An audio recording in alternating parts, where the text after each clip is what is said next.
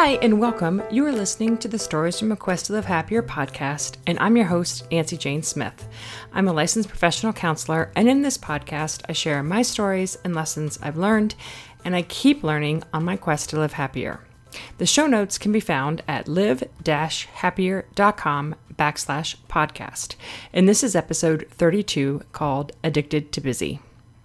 Hello there, everyone. I am so sorry I have been so lax in recording these podcasts. I had a commitment to do it every week, and the spring it has just gotten to be every ten days to every fourteen days and just been really spread out, and I really apologize for doing that. But I am back with a vengeance, and I have just brainstormed a number of new topics that I want to talk about. So we're going to get it kicked off with a bang with one of my favorite topics, which is addicted to busy. And the reason this is one of my favorite topics is because I am in recovery on my addiction to busy.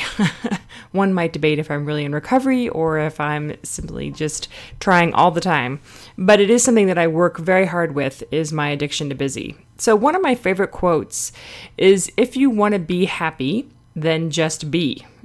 And you know, I love that quote, and I believe it to the core of my being that that is truth, that that, you know, if you really want to be happy, then just be present, be in the moment, be where you are, and things will show up and appear, and, you know, we can embrace the happiness that is right now. And I know that sometimes just being is really the last thing that I want to do. You know, I think a couple podcasts ago, I talked about meditation is not for everyone and confessed that I am not a big meditator. And um, and that is because, you know, that actual just being still for long periods of time is just the last thing I want to do. So I confess, I'm a busyness addict. I know that when I get stressed, overwhelmed, or tired, I move quickly into run, run, run mode. And run, run, run, excuse me, run, run, run mode means you don't have to think, feel, engage, or be. You're just running from thing to thing to thing to thing. You run to the next item on your to-do list, you run to the next event, you run to the next thing. It doesn't really matter what it is you're running towards as long as you are running. And I know so many people that suffer from this affliction of running, running, running, busy, busy, busy. I got so much to do. I'm busy, busy, busy. And you know, it's become an epidemic in our society that we kind of wear this as a badge of honor, this busy. And so I confess I'm a busyness addict in recovery, meaning I'm aware that I have this problem. And I really try to put rituals into place to catch myself. And that's why, you know, on these podcasts, I always have the weekly ritual challenge, because I believe those rituals are a way that we can get out of the busy.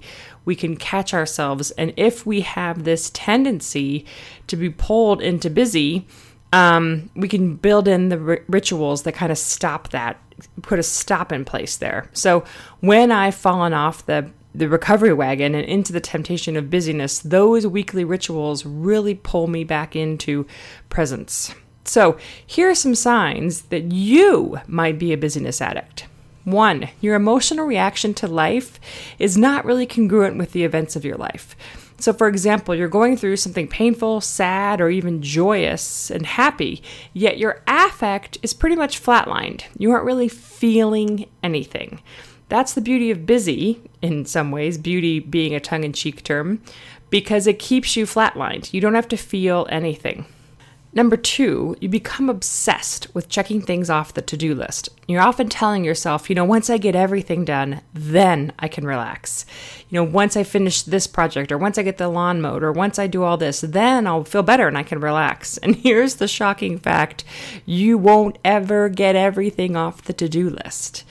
That is a number, that has become my number one sign. When I start telling myself, once I finish this, I'll feel better. Once I, you know, get the lawn mowed, or once I finish this podcast, or once I write that blog, or once I finish up with all my clients for the week, then I can relax and then I'll feel better. Mm, usually that is not the case, because there is always something else to be done, always something else to be there.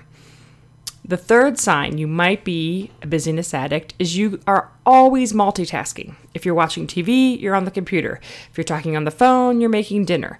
You can't stand to do one thing at a time and just engage with that activity. So you're constantly trying to get more than one thing done. And I, you know, I do a, uh, a lot of speaking on this topic of stress management and, and how to deal with busyness. And one of my tips is to avoid multitasking.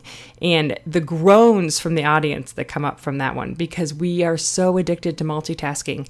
And it is one way that keeps our brains in permanent busy status all the time.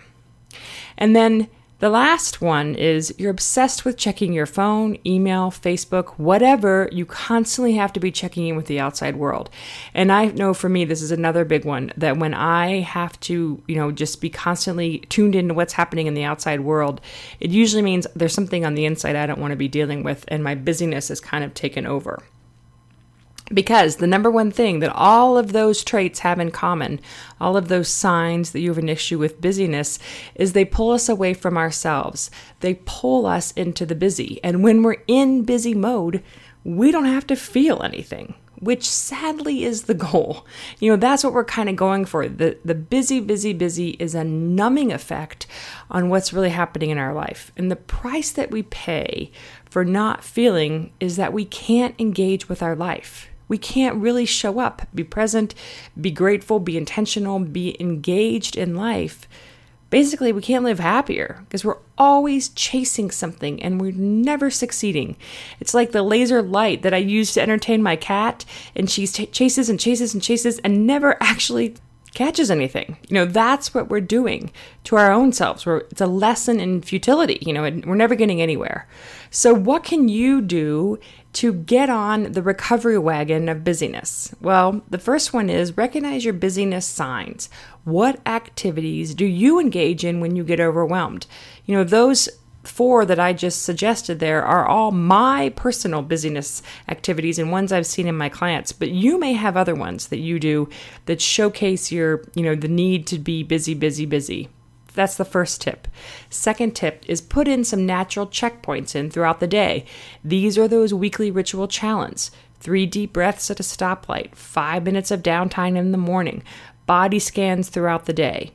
And as a heads up, when you are in busyness mode, the last thing, the absolute last thing you will want to do is stop busyness mode. So I have found it best to add the rituals throughout the day that force me to stop. They force me to stop because if I don't voluntarily want to stop, because the busyness feels really good because it keeps you out of your head. The third tip, ask friends and family to help you stay accountable. Ask them to share when they feel you have entered busyness mode. That's a tough one, but it's helpful. The fourth tip I would have is once you recognize you're in busyness mode and you've, you know, you've maybe the natural checkpoint pointed it out, or maybe you just realized it yourself, take a second to just write down everything that's running through your brain. And, and if you can, to really get specific on what it is you're feeling in the moment. So if you can just start writing down, sometimes for me it's helpful and I'll just be like, I'm angry about, and I just let it go. Or I'm sad about, and I just let it go. Or I'm joyful about, and I write it out. I may not in the moment realize that I'm angry. That's why I give myself the prompt of I'm angry about. And having those feeling prompts allows me, who isn't a big feeling awareness person, that has really stretched me to kind of be like, oh, this is what I'm angry about, or this is what's going on. This is why I'm stuck and busy because I'm really pissed off at my husband. And so, and I'm not being aware of it. And then rather than dealing with that anger, I'm going to stay in busy mode. So the tip of once you recognize you're in busyness mode, start writing down, give yourself some prompts of I am angry about, and then let it rip. I am sad about, let it rip. And give yourself those feeling prompts so that you can start building awareness of the feelings. Because ninety-nine percent of the time, the reason we're stuck in busyness mode is because we don't want to feel something. And then the last tip I have is remember, this and everything I talk about is a process. I have come very far in my recovery and I still fall off that wagon. But each time the fall is shorter and shorter and my recovery period is longer and longer. I know as someone who is in recovery, life is so much better when I'm not in that addiction. I'm happier, I'm more engaged, I'm more peaceful, and I'm more present. And life is technicolor and bright. It's just so different. So what about you? I want to hear from you. Can you relate to the busyness addiction? What are some of your signs? And what have you found that helps? Please email me, nancyjane at live dash happier dot com, or send me a tweet at nancyjane, and I would love to hear from you about your own busyness issues. Okay, now it's time for the show called the Weekly Ritual Challenge, and this fits in really well with the addiction to busyness. One thing that has really helped me live happier is adding retro- regular ritual practices to my daily life. So each week, I'm going to be sharing a ritual with you and challenging you to complete it. Today, we're going back to an oldie but a goodie.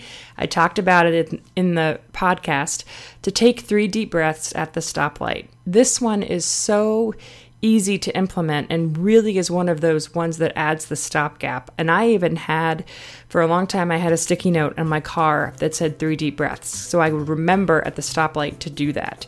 Now I just do it kind of naturally because I've been doing it for so many years. But putting that sticky note there is a great way to remind yourself to take three deep breaths.